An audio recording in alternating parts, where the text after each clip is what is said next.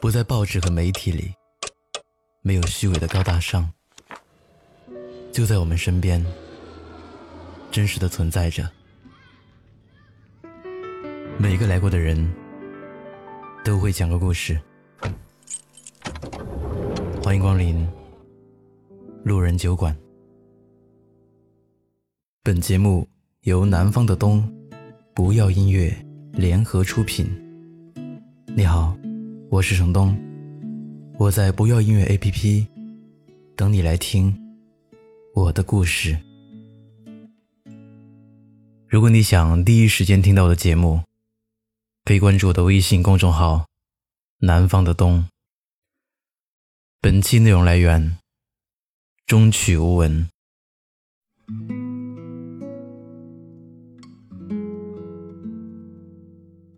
一起同尝过二，前面有几集讨论了爱而不得是否要退而求其次的话题。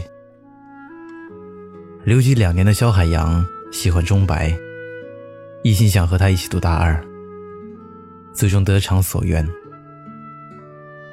攒了一个学期的思念，他想在开学的第一天用80分贝以上的声音告诉他，钟白，我喜欢你，一个假期没见你，我好想你。但他不知道的是，钟白已经在假期和喜欢了13年的男孩陆桥川在一起。钟白买了饭，冲进教室就大喊，陆桥川，我好想你啊。萧海洋拍桌而起，话到嘴边没能说出口，憋成了内伤。他想先下手为强，但别人已经捷足先登了。另一边，李书慈喜欢萧海洋，作为学霸的他，为了他能顺利读大2，不被学校开除，给他整理学习笔记，陪他跑图书馆。李书慈去萧海洋家度过暑假，爸妈让他带他出去玩。东边是一座寺庙，虫子比游客多，游客比和尚多。佛珠开光5000，不开光100起。西边是一座荷花池，接天莲叶无穷碧，映日荷花别样红。北边是一座动物园，里面有各种各样的动物。最后，萧海洋带李书慈去了南边的网吧。李书慈喜欢寺庙、荷花池、动物园，唯独不喜欢网吧。家人也都喜欢李书慈，就连一向挑剔的姐姐也觉得她不错。但在萧海洋看来，不错的含义就是爱而不得，退而求其次。他可以允许自己爱而不得，但退而求其次和考试作弊一样，他不能干如此窝囊的事。道别的时候，收到李书慈精心准备的大2预习课程笔记，萧海洋动了恻隐之心，却很清醒地知道，感动无关爱情。他说，爱而不得，也不能退而求其次，这与你的气节无关，而是你的将就。无形中也是对求其次的一种伤害。在感情的世界里，顺风顺水足够幸运，能够遇到严丝合缝的另一半，永远只有那么一小部分人。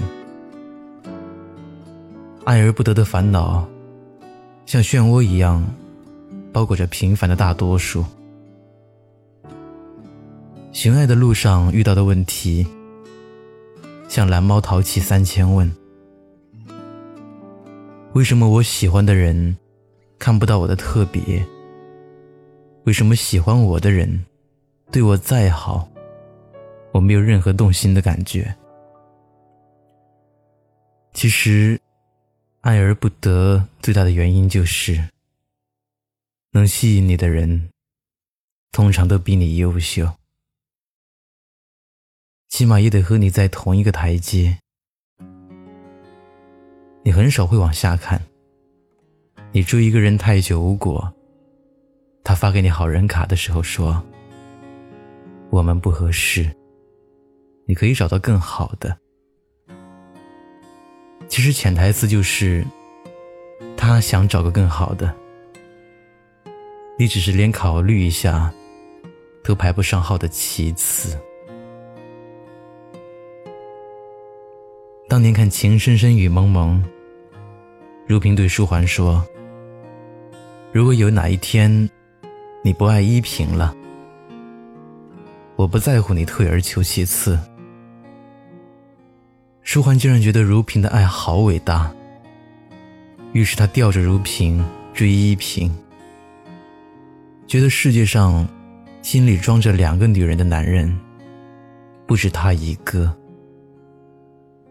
如萍委曲求全和爱而不能的苦楚震撼了那个当时还是小学生的我。现在回想，退而求其次也是对其次的侮辱和伤害，跟找一个备胎没什么区别。即使如萍甘心当其次，也只有书桓这种渣男过得去心里那道坎。既然牵了手，就要因为爱情；既然选择了婚姻，就要能延续爱情，怎么可以退而求其次？